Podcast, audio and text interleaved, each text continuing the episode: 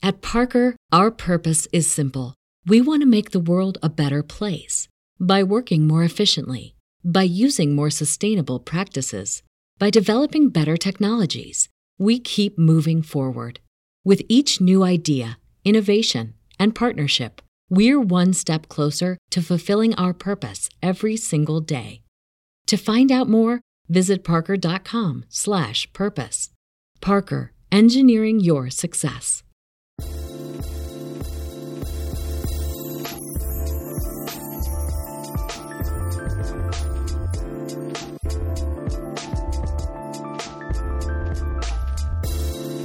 Hello and welcome back to ACCRAC. I'm Jed Wolpaw and I'm thrilled to have two wonderful guests with me today and a really great show. Before we jump in, I do want to remind listeners that we now offer CME credit. So if you are looking for category one CME credit, you can go to the website, accrac.com, click on the link and fill out a short um, reflection and get your CME credit that way. And that is provided by CMEify, a great company that allows us to do that really easily. All right. So today I have with me two people. This is actually a little bit like a reunion for me. I've got Dr. Catherine Chen and Dr. Jennifer Lucero. When I was a resident, Dr. Lucero was one of our OB anesthesia attendings, and Dr. Chen was in my class. We were co-residents. And so this is really fun to have them back. They have recently published a really wonderful piece in the New England Journal of Medicine called Calling Out Aversive Racism in Academic Medicine. And we're going to talk about what that is and, and what led them to publish that and really learn a lot from these two wonderful physicians and writers. So welcome both of you to the show. Thank you. Thank you so much. It's really a pleasure to be here. So I'd love to start by just having each of you say a little bit for the audience about who you are and, and what your career looks like at this point, and um, and then how, how you got interested specifically in this topic. So I'm Catherine, happy to start. Or yeah, oh. Jen, please. yeah, sorry, I was uh, I was gonna just jump in here and uh, let you know what I'm doing now. I I actually, um, as as Jed mentioned, I was his attending at UCSF, and now I've transitioned to um, UCLA. And the role that I serve um, is the associate dean of admissions for the medical school. So I oversee the admissions, the financial aid office, and I also do pipeline and outreach um, for the School of Medicine. Um, I also hold uh, a role within the Department of Anesthesia as the vice chair of Justice, Equity, Diversity, and Inclusion. Um, and so, and I still get to do OB anesthesia and train uh, the the future um, uh, attendings in OB anesthesia. So I'm going to turn it over to Catherine.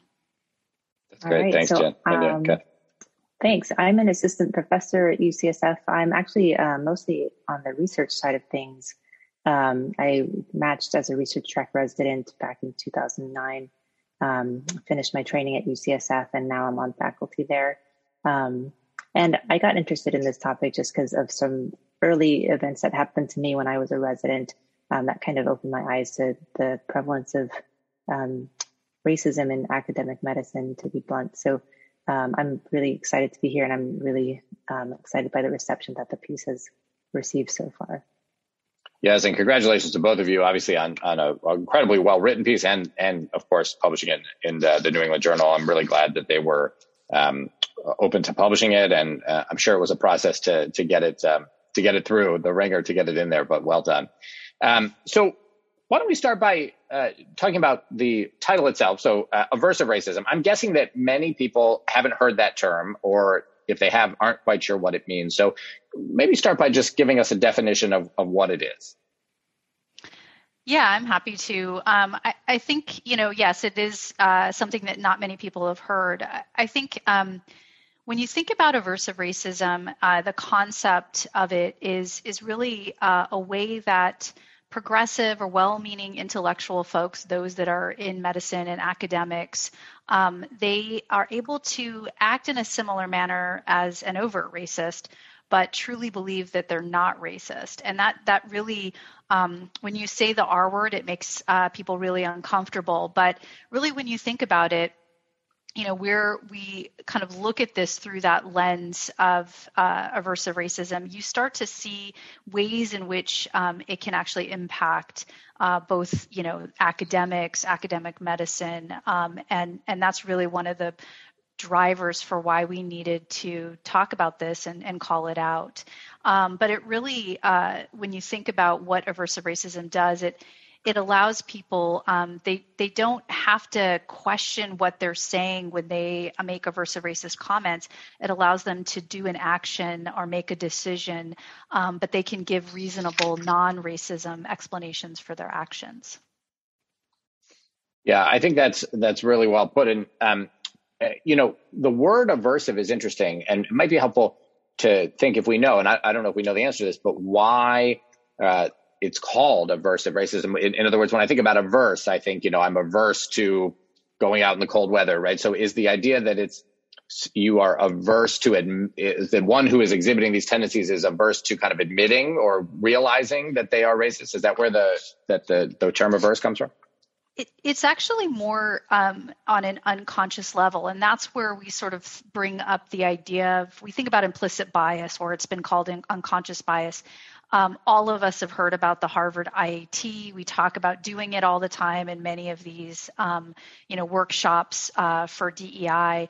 Um, so it it goes along with that same idea of you have this bias you have um, and, and, we can talk a little bit more about the other concepts in, that we brought up in, in social psychology that kind of lend itself to this but it's really an individual isn't aware that they have this. And and they but they they have their their mind sort of does this little trick where you know they'll use another reason. And that's that sort of aversive. It's not that they're intentionally saying you know i'm going to not promote this person or i'm not going to uh, bring this person on board because they're black or they're mexican or you know they're asian. I'm i'm not going to do that uh, because of their race or their ethnicity. It's really more that they're not doing it. They don't even know they're doing it, and they're coming up with other reasons, um, which is why um, I think it was so critical to bring it up in in the in the context of academics and academic medicine.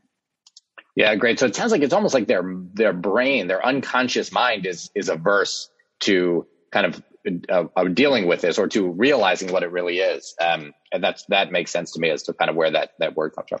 So, um, Catherine, do you want to maybe give um, a couple examples of what um, this might look like in practice in academic medicine? Yeah, I just wanted to follow up on what Jen was saying. I think people don't want to admit that they have racist tendencies because it's just very you know touchy subject in our current society with the, all the things that have happened in the recent past and um, you know, so people try to come up with these justifications for decisions that they've made um, that kind of reinforce their view of themselves as not racist.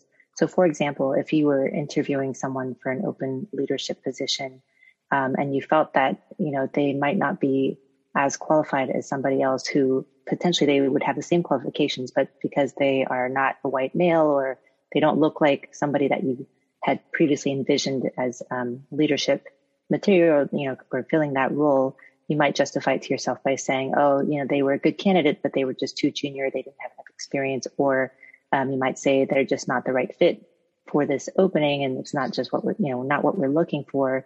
And those are things that are pretty common um, when people rationalize their decisions um, for filling these leadership positions. Um, but it's something that's socially acceptable, and most people don't really question kind of the meaning underneath those statements um, and what they they really represent when you dig deep down inside. And so let me ask you if I'm right about this, Catherine. Is it that the person in your example, it's not that they're saying, okay, I don't like you know um, people who aren't white males, so I'm going to come up with a reason to say no to this person. That would be kind of very overt, right? It's that they are saying to themselves, gee, I would love to hire this person. They're just not the right fit and they don't realize that part of, at least part of what's making them think that is that they don't fit the image they have in their head of, of a quote unquote leader, which to them may look like a white man. And so it's, it's an, in that sense, it's much more unconscious. Is that right? Exactly. A lot of people, uh, I think the reason why we wanted to define this term in our article was because it exists, but people don't even know that it exists and it affects their decisions and their behavior.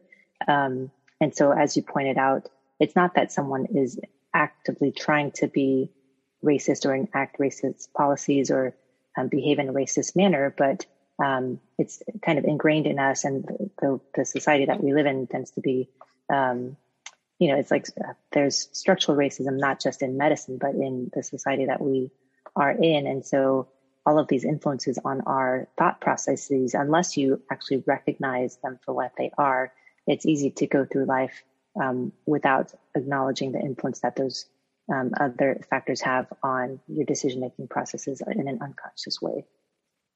Yeah, and it strikes me as so much harder to address because of that, right? If it was something that people were doing kind of quote unquote on purpose, then you know that might actually be easier to address or at least just find people who aren't going to do it on purpose but if it's something people don't even realize they're doing that is much harder to address um, and we'll get to kind of later we'll talk a little about how we might start addressing it um, you give an example in the paper about how this could apply to um, applicants uh, to, for example, a residency program. Um, do you want to talk? One, would one of you want to just mention that and how you think it plays in there? Yeah, that um, you're referring to. We, we talked about the, um, I think in that um, example in the paper, it was about undergraduate admissions. And we really liked this paper because I think it really lended itself to when we think about admissions and residency and, and medical school admissions. Um, I, I, think what um, that paper really shows is, you know, you, you can have some ambiguous criteria. And I think we can apply that throughout um, the entire process of admissions for medical school, admissions for residency, and really leadership positions. You know, what makes a good leader? There's a lot of qualities that we can put together, um, but oftentimes there's there's not you know a set of criteria. What makes a great resident? We talk about that all the time. It, it's it's a little bit ambiguous, and we are trying to look holistically at applicants and not really rely solely on metrics of you know scores or grades and clerkships because we've seen that that those those also have um, lots of bias built into them. So you know that this example that we gave in the paper was um, looking at um, and it was done by uh, Dovidio to kind of show really this concept of aversive racism what they did is they had um, uh, students who were, you know, from they were college students, so they're progressive. You know, they they were, you know, what we would think of as an, you know, academic minded person. They're in college, and they asked them. They were all white, and they asked them, "We want you to rate um, these applicants for this college application." And they gave them, um, you know, sort of two ends of it. All the applicants were either black or white, and they had the black and white applicants each that had really strong SAT scores, strong GPA, and then they had another group that had lower GPA, lower um, SAT scores, and um, then they had this middle ambiguous group that kind of wasn't you know really strong wasn't weak. And and what they found was if it was the really strong applicants regardless of whether regardless of whether they were black or white they they would they would um, if they were strong they would they would not have any difference. We let's take both the black and white applicants. If they were the weak applicants with the lower grades lower uh, standardized test scores they didn't take either the black or white. But when you had that middle ground that ambiguous you know not quite clear and you had to leave it to your judgment the white subjects which were the college students chose the white applicants over the black applicants. And that really gets at sort of the the crux of what we were saying is this this happens. This is what we see. It's what we see in admissions. It's what we see in residency applications. It's what we see at the tables looking for leaders.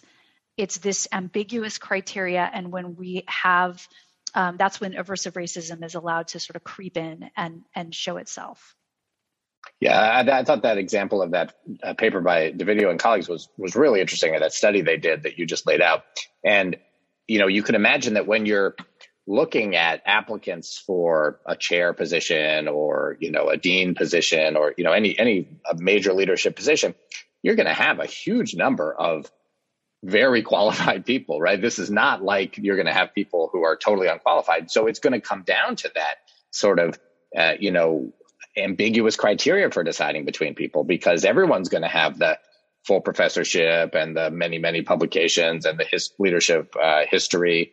And uh, so I, I, think that seems like this would really play in. Um, and, and, so I think that that strikes me right on. Uh, and that was a study.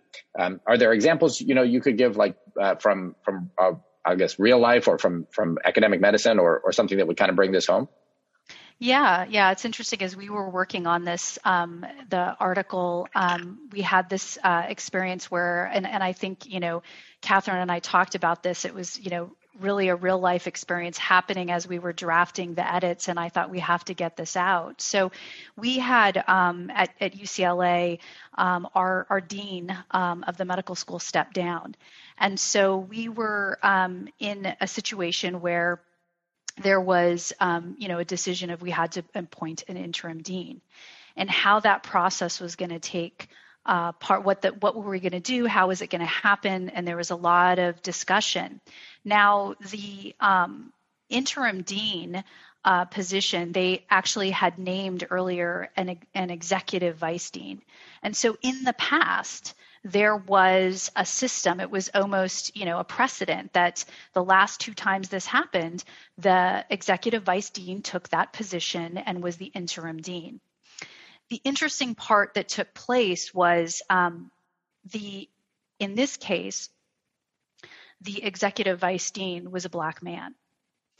And there everybody had expected that the precedent would take place and, and that person would be appointed there was all of a sudden a change and they were going to now do this search. And they they created a whole different system for how they were going to do this. And what they did is they did a call out and they said we're going to do nominations. And and the interesting part was the people that made the decision were three white people that interviewed the nominated candidates. And and the the executive vice dean who was uh, the black man. He basically was part of you know that he was nominated and he went through this process.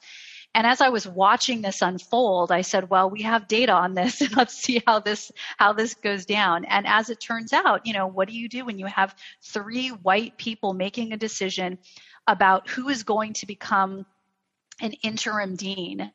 Um, you know when you that's a that's a prime way to look for uh, aversive racism. It's going to display itself right there. And and when we we looked at that you know i was watching this unfold as we were writing the article and i thought i really hope this isn't going to go how i think it's going to go but evidence shows this is what's going to happen. You know, it's ambiguous criteria. Now you know the most qualified person would be the person that was in that executive vice dean position. They know what's happening. They're aware of everything. They the transition is very easy um, but you know what ended up happening? Um, a, a white male was appointed in that position, and everybody was aghast. Um, I would say, you know, I was not surprised. Um, it was expected given what we know about aversive racism and the process that we see in academic medicine. Um, but it was it was a very good example, disappointingly, because I think you know part of our point of writing this is to talk about how we need to diversify. Um, but this was an example of exactly what what happens um, when you have ambiguous criteria and you know a, a group that is only one race ethnicity making these decisions. And presumably, and that's such a great example. Uh, it, presumably, the uh, who we don't know, but presumably these three people were sitting there thinking, we're going to be completely, you know, even keeled here. We're going to apply very, you know, similar criteria, very strict criteria that we're just going to look and we're going to pick the best candidate, right? They, they were presumably not sitting there thinking yeah. we have to figure out a way to make sure we don't pick this black man to be the interim dean. They were thinking we're being completely fair. They may have even been saying, we're not even looking at race, right? We're not, we don't even know who's, who's the race of these other people, right? Uh, and yet. Which is another aversive, it's just like, I don't see color, right? It's, right. It's a classic one. right. And so presumably that's what was happening. And yet the outcome, as you said, was predictable because there's a pattern of this happening because this, this plays in this way. Let's look at um, some of the other things you discussed, some of the kind of social um, psychology concepts that play into this. So one is legitimizing myths. So, can you talk a little about what those are and how they play out in academic medicine? Yeah, I, am happy to tackle that, and and then um, you know we can Catherine can chime in if uh, if she has some examples. I think that um, you know it's it, it's important to um, think about this you know when I, I mentioned that example um, it's it's a great example to bring in this idea of legitimizing myths but but before we do that you always you know we we talked about this group-based hierarchy. So this we looked at social dominance theory, um, and and really the the idea behind that, and is is the work that I did prior to to going to medical school. I, I um, did my master's in, in psychology, and that was social dominance theory was the area that I, I worked in. And it's really looking at societies organized by a group based hierarchy. So there is the dominant group. They have most of what society values. Uh, they they um, do what they can, obviously, to keep it that way. And then there are individuals who are part of that subordinate group. And they can be in various levels, but they're part of that subordinate group. And so when you think about that, um, you know, you if you want to be part of that, um, you want a leadership position and you're in the subordinate group, um, it is there's these subtle messages that you can achieve a leadership position as long as you maintain that hierarchy that's been set up and show deference to the dominant group. And so, one of the most compelling ways that they can do that is these ideas of legitimizing myths. And so, the idea is, you know, the dominant group is in that position um, because of manifest destiny. They deserve that power. They're, you know, self-made. All of these things that we tell um, people that, you know, the reason that this you know white male is in this position is that they they uh, worked hard. They deserved it. They had you know and, and not understanding how society is set up um, and that sort of brings in the idea of you know the impact that structural racism has. Um, it also talks about you know when people when i when i bring up this idea of this hierarchy someone will always pick you know but there is you know x person that happens to be black or mexican or part of you know a, a marginalized group and says but they're leading this. But you have to ask yourself what it what it means to be in that position and how much they have to grapple with being deferential right? So i think um, you know when you look at the example i gave with the um, interim dean you know that individual was challenging some of the the power structure and saying, well, should we be doing this and should we be doing that? And so, in a way, um, the aversive racism played into this idea of this social dominance. Well, if this person is going to not be deferential to this to us and and allow us to preserve this hierarchy, then we don't want them to be in that leadership position because it disrupts it. And I think you can look at this social dominance theory and look at this group based hierarchy, sort of what we're seeing broadly in the country and, and kind of how this, whenever there's this disruption, there is this reset in this idea of these legitimizing myths. And so, I, Catherine, I, I just want to turn it over to you to, to talk about this as well. And I'm sure you have some examples. Yeah, I think um, one of the most common ones, at least on the research side, is you know you see the people who've made it in research. They're the ones that are successful at getting the grants and writing the papers, and a lot of people will look back at their success and say that you know they worked really hard. They uh, started from scratch, started with nothing, had to uh, achieve everything on their own. They didn't have anybody help them, um, which may be true. That's how they perceive their success. But when you kind of dig a little bit deeper, there are advantages that some people have that other people don't.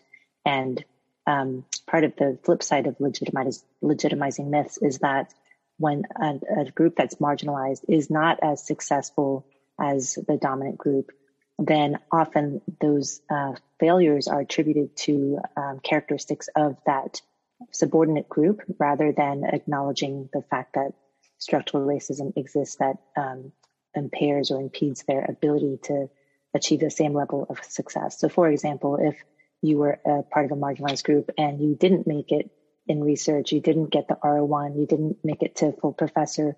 Um, the the uh, ex- explanations for those failures will be attributed to that person saying they didn't want it enough, they didn't try hard enough, um, and it's never uh, acknowledged that there is a system in which they're working that is kind of set up against them.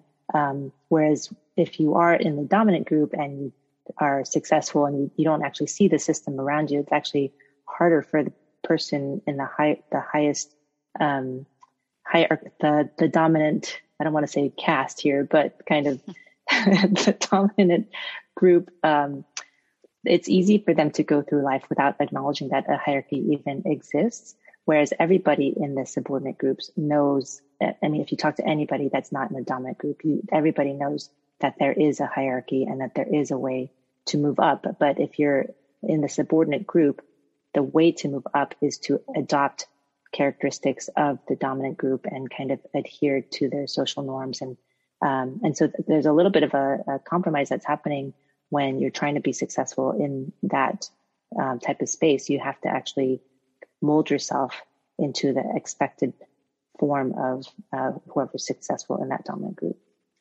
And it's so compelling. You know, you said uh, that it's easy and, and very um, tempting for people in the dominant group to not acknowledge the existence of the hierarchy because, of course, you wouldn't want to, right? I mean, you're you if you're if you have achieved success, you want to believe that it was because of your own hard work and that you got it because you worked harder than anyone else and and earned it more than anyone else it would it, you could see how reluctant someone would be to say, well, actually, I you know had some advantages here that others didn't have. So it seems to me like legitimizing myths. You know, it's almost like if you had two, to make a very simple example, you had two people, you know, uh, who were both going to apply online for the same job, and one had internet access and one didn't, and the application was only available online.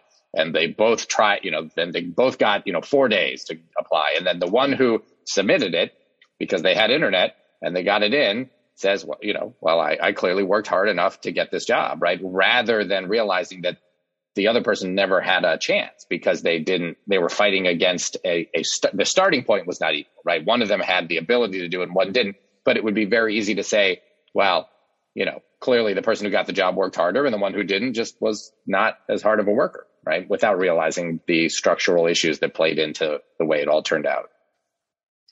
Um, okay, so right, yeah. the other, what's that? I was saying, yeah, that's that's exactly it. It's yeah, you know the right. other person gets gets labeled, you know, they're lazy, you know, and and I'm I'm the hard worker. It's a, it's a perfect mm-hmm. example. Right. Mm-hmm. So the issue of implicit bias, it's come up a couple times. You talk about it as another one of these kind of uh, concepts that factor in here. It's probably worth taking a minute to just describe what what is implicit bias and how what role does that play. Yeah, I mean, I think um, when we think about implicit bias, um, we also talk about it as unconscious bias, and um, it's it's really broadly a bias that one uh, has towards a group that's perceived different than them. It can be race, it can be religion, it can be sexual orientation, and so sort of broadly defined. And it's the idea behind it is is it's it's unconscious, right? So you you don't know, um, and I think you know we it's it's something that you know we always looked at the the IAT is just one of those ways that you can sort of get at it, but you know it is it is this um, bias that you that you don't really know um, exists, and and I think we all everyone has it. I think it's just a question of sort of acknowledging um, you know what is what is your your bias, and and interestingly, you know you'll find that it's not so you know because um, I'm Mexican and indigenous, it doesn't mean that I have a bias, you know, I, I wouldn't be biased, you know, to my own community, right? So it there is this concept that we talk about of internalized racism, right? So it's either a conscious or unconscious acceptance of this racial hierarchy by members of the less dominant group and that can be on display by you know someone who is black does a IAT and has a preference for white people over black people. That that's that that's the the concept of you know you everybody should do it because we don't know kind of what we have but there is this you know concept of of internalized racism where you sort of feel like you know i i always describe to my you know junior faculty and and um, my medical students and residents that are uim you know we have been challenged in this country to the, the goal that we have to like sort of make it in this world is that we have to make white people comfortable around us. And that's part of this you know you internalize some of this you know i need to you know see the world the way they see the world. And the challenge that that is um, it, it puts a lot of stress and burden on those individuals who are not part of the dominant group. And i think we're starting to see in the medical students and the residents the sort of pushing back on this, which I, I think is so impressive to see. Yeah, you know, I think one of the key things you mentioned here is that it's unconscious and everyone has it. And the key you know, I think sometimes we get stuck. I had this interesting conversation about this with Matt Wixson when we did a, a podcast on this, um, on his radar initiative. But, you know, is, is that it's easy for someone, I think, to think, oh, you're saying I have this implicit bias. You're saying I'm a bad person. Whereas no, right? Everyone has some implicit bias. Like you said, the key is not that if you have it, you're bad. The key is just trying to figure out how it's affecting you, especially if you're in a leadership position where it may be affecting people who you, you know, around you and, and, and uh, who may be, um, you know, applying for jobs or whatever, and then to try to address it. Right. It doesn't, it doesn't make it. I think once, if people feel like, oh, we're here they are, they're sitting here saying that I'm a bad person because I have no, we're just saying that you're a person, right? Everyone has it. But the, the question is not, do you have it? It's, are you interested in figuring that out and then trying to address it? And, and Catherine, you know, um, talk a little bit about um, how that may play out. Stay with us. We'll be right back. At Parker, our purpose is simple. We want to make the world a better place by working more efficiently, by using more sustainable practices, by developing better technologies. We keep moving forward. With each new idea, innovation, and partnership, we're one step closer to fulfilling our purpose every single day. To find out more, Visit parker.com/purpose. Parker, engineering your success. All right, now back to the show. I think that you hit on a key point, which is to highlight that you're not a bad person. Uh, to acknowledge that you have biases. I think everybody has biases, and that's just the way we are as human beings. Um, and one of the examples that we had to cut out of our article was actually a TEDx talk by a guy named Jay Smooth, where he gives the analogy that um, you know the these racist racial sorry the the um, DEI trainings and workshops that we're required to take on an annual basis. A lot of people view that as a one-time event. Like, for example, there's a, a brushing teeth analogy versus the tonsillectomy analogy. So a lot of people view it as a tonsillectomy where once you've done one of these trainings, you've fixed your internal racism or your implicit biases and you're fixed and you're no longer racist. Whereas his example is it should be more like brushing teeth or dental hygiene where you have to brush your teeth, you have to floss twice a day. If you miss a day, you're going to start getting some, you know, plaque, um, and then it'll eventually develop into a cavity. So you've got to constantly maintain this, um, conscientiousness towards brushing your teeth and maintaining your dental hygiene. And I think that's the same idea for, um, you know, trying to improve on this front and acknowledging your um, implicit biases and trying to, um, you know, move forward and contribute to the solutions rather than perpetuating the ongoing structural racism is to to not be offended or defensive when someone points out that maybe you you know performed a microaggression or maybe somebody was offended by something that you said that you didn't realize um, might offend somebody uh, rather than um, going into a defensive posture, um, people who have spinach in their teeth, when someone points it out, they're not really offended. They're like, oh, thank you so much. I, I didn't know I was walking around with spinach in my teeth. I think that's the same idea when someone kind of highlights that something you said or did was a little bit, um, you know, uh, hurtful to another marginalized group. Rather than getting defensive, you should actually thank that person for being vulnerable and being willing to talk to you. Because and I think that's a sign of trust also that they think that you're open and willing to make changes. And I think that's something that we can all do to improve um, each of our own um, unconscious biases. Yeah, so much of this is about, like you said, good communication, right? Is if you are afraid to tell someone that they've done this, then they'll never learn. Just like you gave a great example. I use it all the time of broccoli or spinach in your teeth. You want to know that. And on the flip side, if someone is so afraid of being uh, attacked for something that they say, then they're not going to, you know, seek that feedback. They're going to be, they, and they may not even ask the questions of, gee, I wonder if this is an acceptable thing to say uh, or not. You know, it'd be good to be able to ask that in a safe place so that you could get that feedback of, no, actually, that is hurtful to people or it's not. But if you're so afraid of even asking the question because you feel like you'll get attacked, then people won't and that they won't learn. So, so much of it is about good communication, supportive communication. And I, I, think we need to do better there. The last concept that uh, you brought up in the paper is in-group favor- favoritism, um, and uh, we've I think touched on this already, but maybe just say what what that is and and if we haven't completely covered it, how that plays in here. Yeah, I think um, Catherine was touching on this a little bit, um, and and just to sort of uh, complete, you know, the the idea of the in-group favoritism is, you know, or we think about in-group bias. Um, you know, all of us we we sort of associate. We have some identities that we we associate. Lots of them. Sometimes they're. I always give. Um, when I'm, I'm doing a talk, I'll, I'll, give, you know, the sports, you know, everybody can, you know, get behind sports. And so, you know, we're in uh, San Francisco and LA, and that's, you know, where I, I, I lived in two different places, right? There's the Dodgers and the Giants, and there's always this, you know, fun, you know, rivalry that happens and people are Dodger fans, they're Giants fans. And um, an example of this, you know, in-group bias is that, you know, you will, um, you you see your, if you're a Dodger fan, you see the other Dodger fans, you're you're part of this community, this group. And if you see a, a Giant fan, that's your out group. So if you're standing in a line um, to get a hot dog at the game, and you're with your Dodger fans, and the line is kind of wiggling around. It's hard to tell where the end of the line is. And uh, your Dodger fans are sitting there, and all of a sudden, a Giants fan goes into the line, not sure where it is, and it looks like they're cutting in.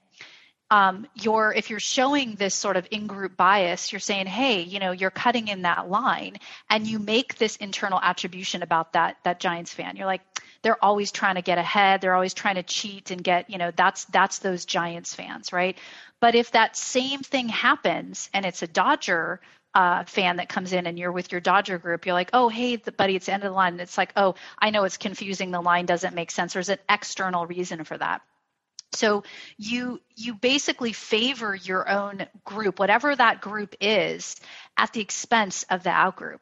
And you can see that this happens in race, religion, um, you know, what schools. I, I, see this all the time. Um, where you know I went to Cal State Northridge, and in the admissions process, you know, throughout the years that I've been doing medical school admissions, you know, there's a there's a negative bias about the CSUs from other places. You know, people will say, "Oh, I'm, you know, I'm from the Ivy Leagues," and there's this positive, you know, attribution. And if you say you're from the CSUs, it's like, well, you know, that's that's is that really a strong place? You know, you have these negative, um, and you can see how that would impact someone um, even at an interview. You know, if you're you're a I I, I went to med school at Yale. So it's like any other person that was a Yalie. It's like, oh, you're a Yalie. All of a sudden, I'm part of this group that gets all the accolades, all the benefit. Even if I don't necessarily carry those, even if I if I make a mistake on an interview, oh no, it was she was nervous, you know, but it's okay, like that happens. Whereas somebody else might have been, well, they were not prepared. So that that favoritism comes up a lot, and you can see it absolutely with different races and religions. Yeah, thank you. That's great, uh, and to explain kind of how that plays in. And then, you know, am I right in saying that bringing it back to aversive racism, it's not realizing how all of these things play in that then forms aversive racism, right? So it's in saying, oh, that, you know, oh, Catherine's applying for this job, you know, oh, she just doesn't really feel like someone who's going to fit into our culture here into she doesn't just doesn't feel like someone who's going to fit. Or my my gut here is that she's just not the right person for the job. And not realizing that all those things we just talked about in group favoritism implicit bias legitimizing myths may be actually playing a role there but we're averse to admitting uh, you know our brain our mind is adverse to that. So we just say oh it's just you know that i, I trust my gut here Exactly. It's aversive racism is the mechanism that it's the way that we uh, use to keep our in groups uh, in you know favor our in groups and a way to keep the social hierarchy established where there's a dominant group on top and a and a subordinate group on the bottom. And so one of the ways we do that is aversive racism. So I think it would probably um, we've touched upon kind of a little bit how one might go about trying to address this. And I'm sure there are going to be lots of people listening who think, look, I don't want to have this play a role in my life. Certainly, there are going to be people who, for example, are residency program directors or department chairs who are going to say, well, I definitely don't want this to play a role in my hiring. So, how uh, and for residency program directors or you know folks in, in your role jen you know people who are making these selections whether it's for undergrad or whether it's for medical school or residency uh, they're thinking look how do i do this? How do i do this in a way that that doesn't um, have all of this play in? And uh, so what do we say to them? Well, how do we start to as you say in the paper you know we need to do the difficult work that is going to start addressing this. So so how do we do that so I think the first thing is just to raise awareness that this concept is um, affecting our judgments and our decisions. Um, I think the reason why this got accepted, we were actually very excited when it got accepted because we were not 100% optimistic that the New England Journal would be receptive to the things that we're talking about in this article. But um, I actually spent a few months searching the New England Journal's website and searching for the terms aversive racism to make sure nobody else had submitted a similar piece uh, to what we were planning on writing. Um, and it's so interesting because this concept has been around for a very long time. This is not new information. And if you are in the social psychology world, I think you would be familiar with a lot of these terms, but it hasn't really been applied to academic medicine.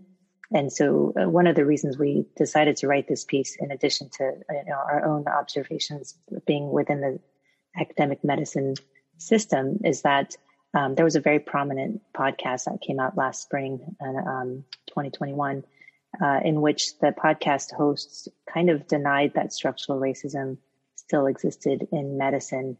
And they were not talking about academic medicine per se, they were talking about in medicine in general, and even talking about um, patient care and the fact that they didn't think that structural racism was an issue for disparities in the care that um, different patients received based on their race.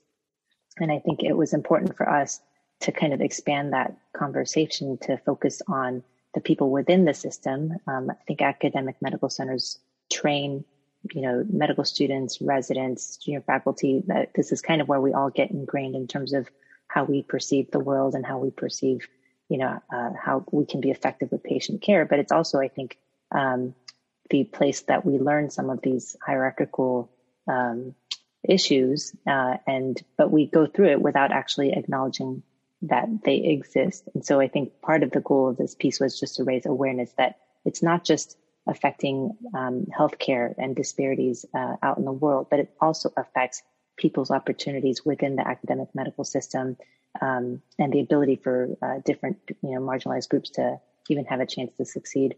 And I also want to do a little side commentary about being an Asian American woman in medicine. Um, we actually wrote a piece that we cited in our article about the fact that um, a lot of um, the demographic data with regards to the breakdown of the academic ranks, so assistant professor, associate professor, full professor, um, and even deans, they don't actually look at it uh, and they don't look at the intersection of um, gender and race. They only look at race independently and then gender independently. But when we actually looked at the double AMC data, we found that even though there's a lot of um, Asian American men and women physicians, when you go up in rank, um, there's fewer and fewer Asian Americans in those uh, positions of leadership and influence. And so a lot of the conversation um, has been focused on these people who are underrepresented in medicine for good reason. But I do want to highlight that um, aversive racism affects people from every subordinate group, not just people who are underrepresented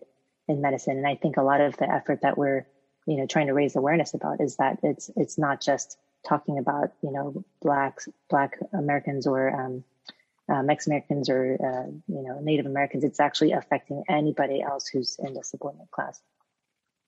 Yeah, thanks for pointing that out, Catherine. And so, you know, this is obviously affecting huge numbers of people and having wide ranging effects. So, how do we start to think about doing better?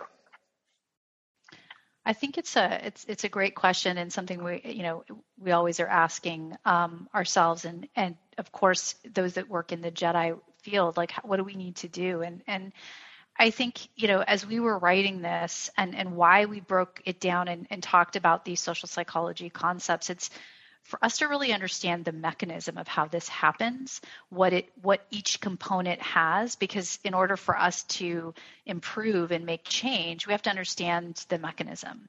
Um, I think, you know, it it's been interesting the reception because you know people have really said wow okay thank you know thankfully you're telling us about this. This is great. Other people have been um, you know again sort of offended by it. Um, but i think we have to it, it's always we have to look at it from you know think about you know we we look at the mechanism of cell signaling. You know we have to look at it that in the same way when we think about jedi. So how do we how do we look at this problem? You know it's sort of you know one of the things that we talk about um, for admissions, and this this also plays into um, when we look at residency applications, is obviously holistically looking at the applicant. But we got to have more than that. We have to have committees that come from different experiences. We have to have those that have different lived experiences, whether, you know, in addition to race and ethnicity, that do different things, that have different, um, you know, parts of, of what their um, experience is in academics. And then that committee um, has to have what we call, you know, we do this for our admissions committee, a brave space. That's different than a safe space, but a brave space. And I think, you know, Jed, you talked a little bit about that sort of communication and being open to community. We have to be okay being able to say, you know, when you said this, it sounds like you were there was a bias there and can we talk about that and so in that brave space, I'm feeling comfortable bringing something that I heard and interpreted a certain way as a bias, and you're comfortable saying, okay, yeah, let me think about this for a moment. And and in order to do that, you have to have trust. And and we've talked about, you know, restorative justice and, and how we do that in, in medicine. And that also is about trust. And so you have to bring a group together that's diverse in many different ways, not just in race and ethnicity, but it's diverse in many ways. You have to be willing to uh, hear people out and have that brave space, and that group has to stay together, you know, longitudinally because that that's how you create that trust, and that's how you build out.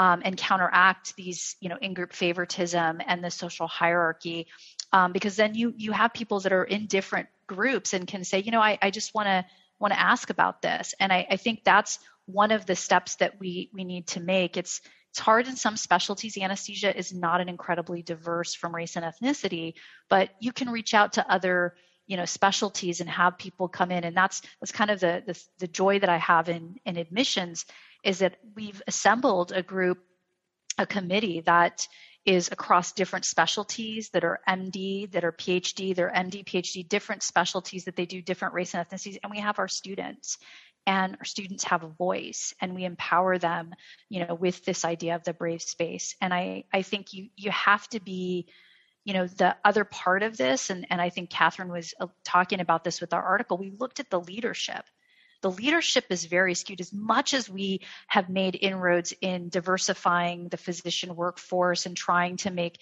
medical school and even when we think about residents but we got to look at the other end too. In fact we cannot wait to let that pipeline we have to start making big decisions at the leadership level and choosing your chairs wisely is so critical because they are the ones that really impart the value and what's important. And if they value diversity, if they're willing to make the hard, you know, challenges that they need to do to to to diversify and make these decisions, that's that's actually that's that's what leadership is, right? It's going to get everybody else to sort of you know come along and and I've been very fortunate at, at UCLA um, Dr. Cannesson was was a co-author on this, and and you know he encouraged me to to to write about this and and said we need to get this out, we need to talk about this, and so I I think your leaders are so important.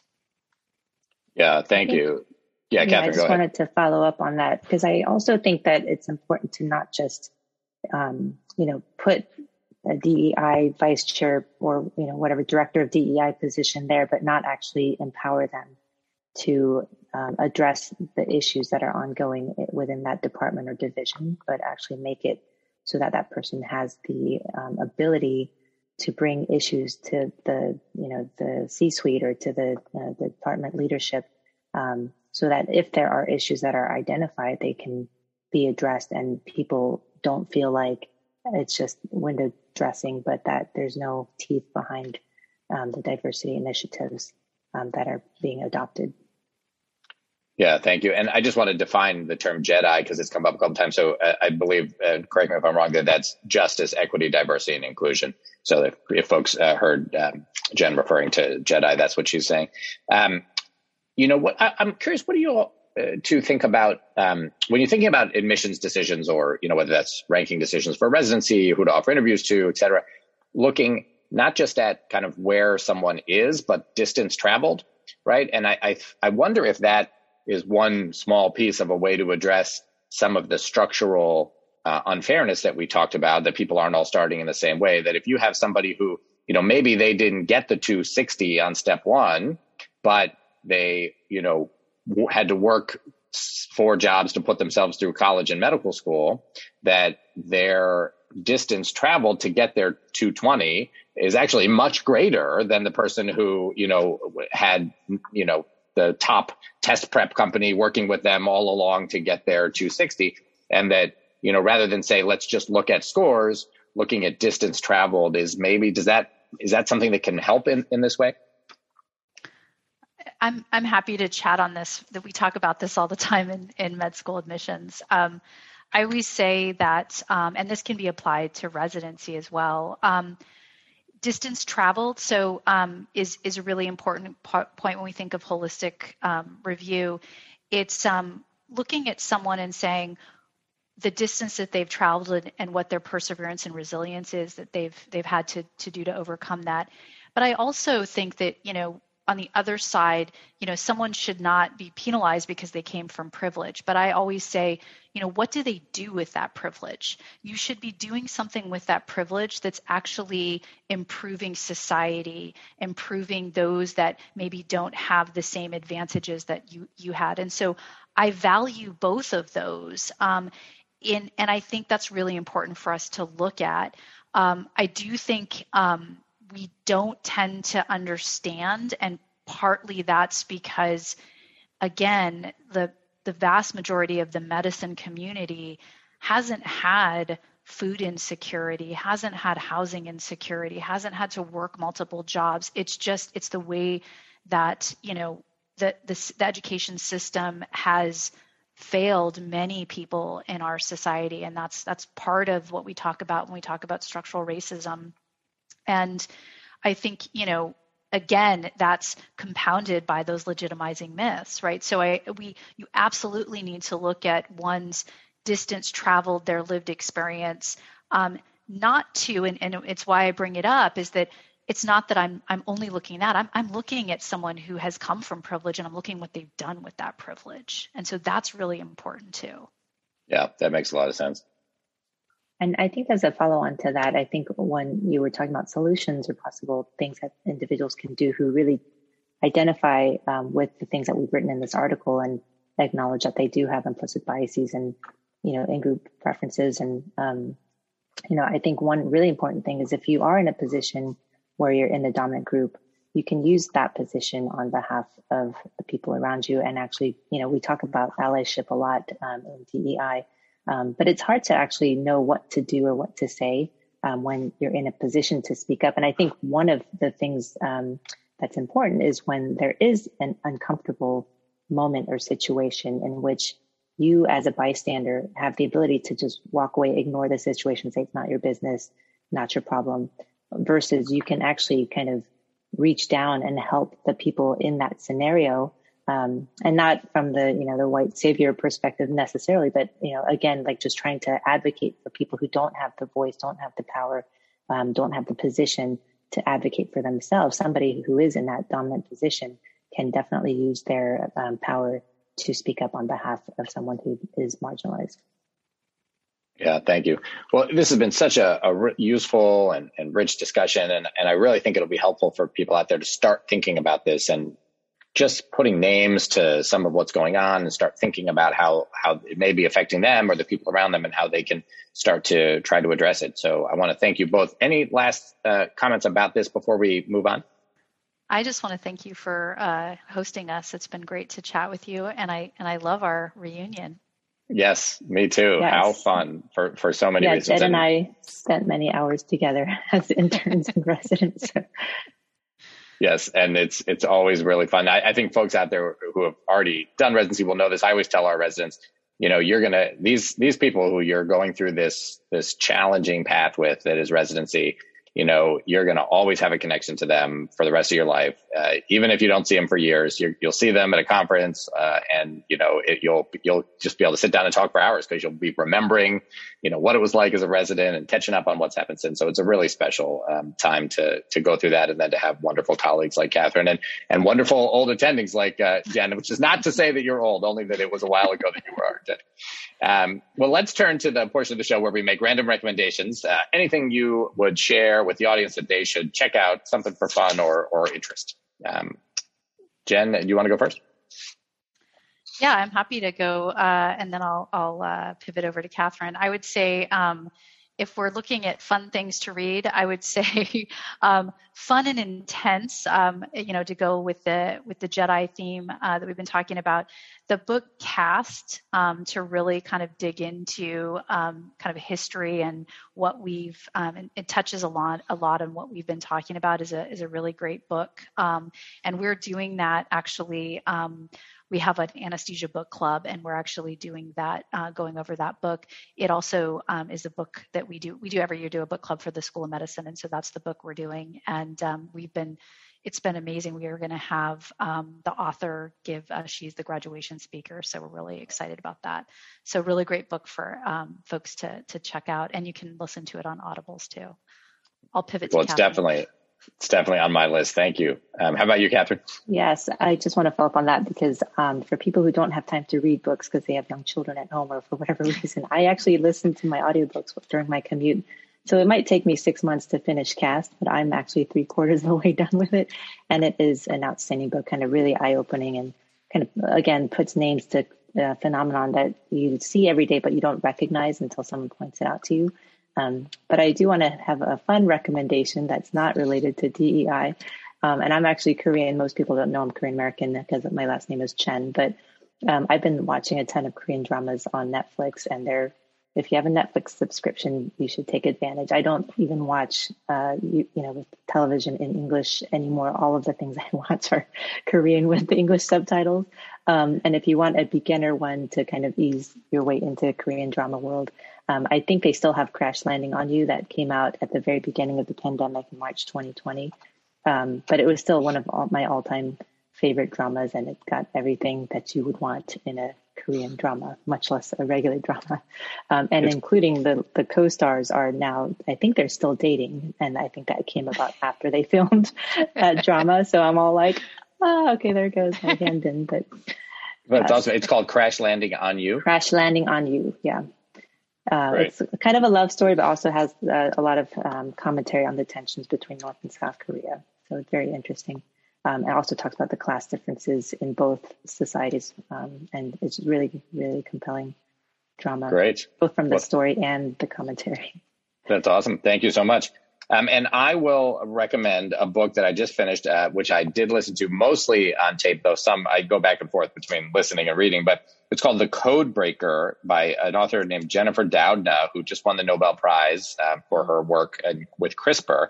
Um, and the full title is The Code Breaker: Jennifer Jennifer Doudna, Gene Editing and the Future of the Human Race. It's by Walter Isaacson, and it is fascinating. It, I, I'm telling you, it's about science, but it does not read like a scientific book. It reads like a novel and it is just incredibly interesting about the history of CRISPR, which is the, if you don't know, is the gene editing kind of um, uh, technique that is relatively new since really 2012 or so, and uh, that in such a short time, from a paper she wrote in 2012 to I believe 2020 was when she won the um, the Nobel Prize for it, and it's just really revolutionized a lot of things. And then he gets into the ethics of it too, and what what does it mean to be able to easily edit the genome?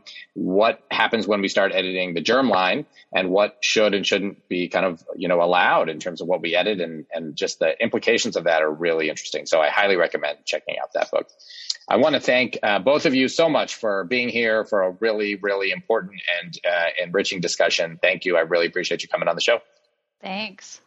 Thank you for having us. It was great to see you. Um, and hopefully we'll see each other again when COVID becomes non-COVID. Yes, hopefully sooner rather than later. Yeah, I think I look forward to it. But, all, all right. right. Thank you Take both. care. All right. Hopefully, you got as much out of that as I did. That was really fantastic. Let us know what you thought. Go to the website, accrac.com, where you can leave a comment. Others can learn from what you have to say. If you are a fan of the show, you can follow us. We're on Twitter, we are on Facebook, we are on Reddit, and we are on Instagram. I'm at Jay Wolpaw on Twitter, and we're at ACCRAC Podcast, and you can find us on all those other platforms as well. If you are a fan of the show, please consider going to Apple Podcasts or wherever you get your podcasts and leaving a comment and a rating. It really helps others find the show. If you'd like to support the making of the show, please consider going to patreon.com slash ACCRAC. That's P-A-T-R-E-O-N dot com slash A-C-C-R-A-C, where you can become a patron of the show. Even if it's just a dollar or two that you pledge, it makes a big difference and we really appreciate it. You can also make donations anytime by going to paypal.me slash ACCRAC or looking up Jay Wolpaw on Venmo. Thank you so much to those who have already made donations and become patrons. We really appreciate it. Thanks as always to our fantastic ACCRAC crew. Dr. Brian Park is our tech lead. Ryan Okonski is our social media manager, and doctors Kimia Kashkuli and April Liu are our production assistants. Thank you so much for all that you do. Our original ACCRAC music is by Dr. Dennis Quo. You can check out his website at studymusicproject.com. All right. That is it for today for the ACCRAC podcast. I'm Jed Wolpaw. Thanks for listening. Remember, what you're doing out there every day is really important and valued.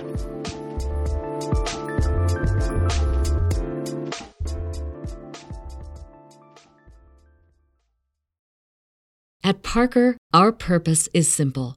We want to make the world a better place by working more efficiently, by using more sustainable practices, by developing better technologies. We keep moving forward. With each new idea, innovation, and partnership, we're one step closer to fulfilling our purpose every single day. To find out more, visit parker.com/purpose. Parker, engineering your success.